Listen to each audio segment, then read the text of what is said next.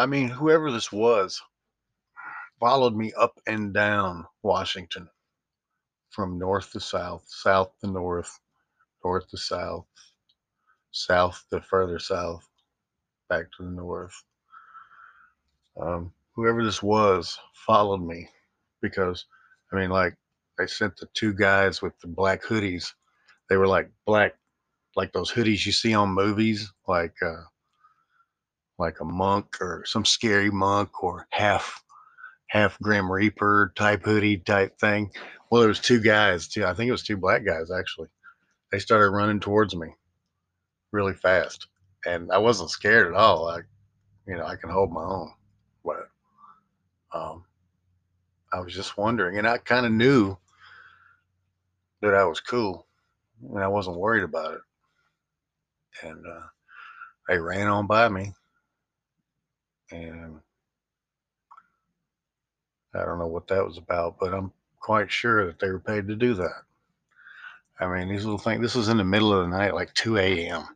There's like nobody outside, you know, or or wherever I was, it was so secluded that nobody should have been there, and they just run up, come out of the blue, and run past me, run like they're running towards me, and then run past me, as if I'm going to start running or swing at them, or no, no, I usually don't swing on anybody unless they swung on me first.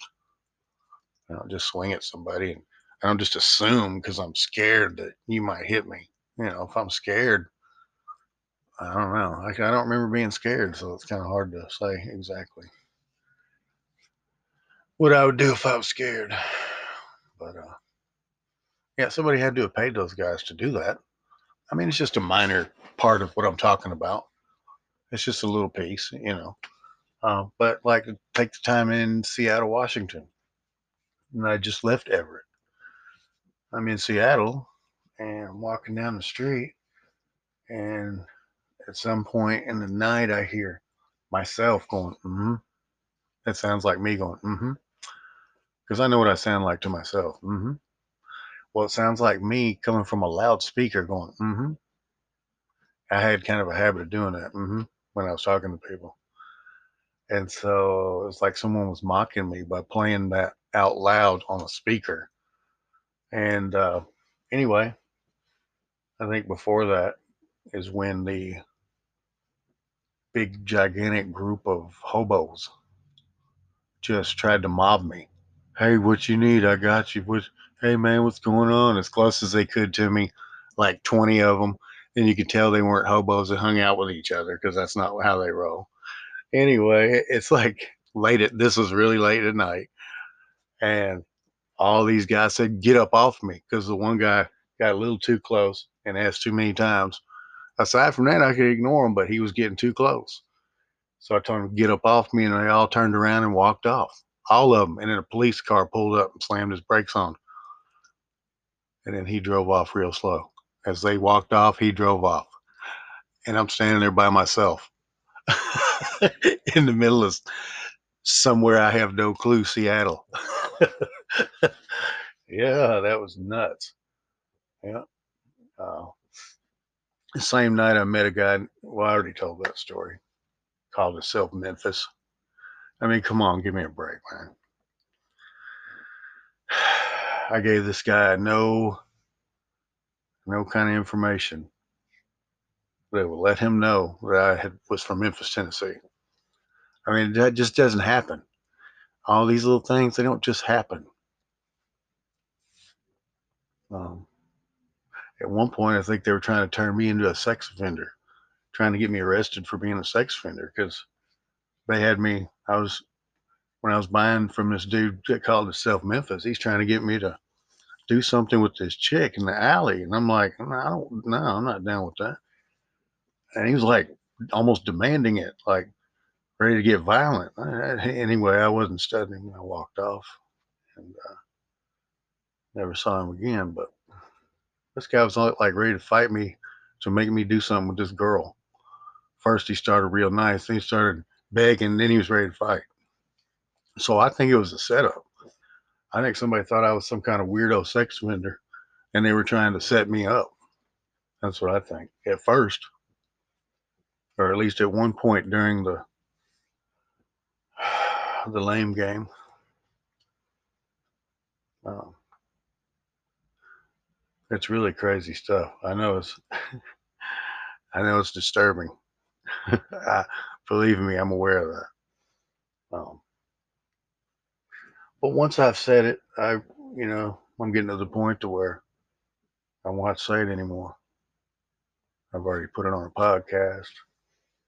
Um, because I mean, I've got so much to say that it's crazy.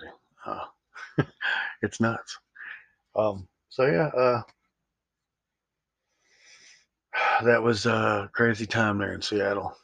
Uh, I think I told you about the one time I was in the dumpster and the two guys were outside like guarding it. It was weird. They were like guarding the dumpster with me while I was asleep in it. I heard one of them tell somebody, "There's a guy sleeping right now," and the guy didn't. I guess was going to throw garbage in the dumpster, and they stopped him. When so they were just standing there when I came out, like they were on guard, which was strange. Yeah, I mean, I kind of appreciated the way they acted, but it was strange. Um, yeah, for all I know, the people that are listening to me are involved. I have no clue. I have no clue. And uh, really, I'm an easygoing guy. I'm not really not out for revenge. But the further in age I get, I wonder to myself, will it strike me one day as I get old? Will I feel the need to justify revenge? I hope not, but right as of right now,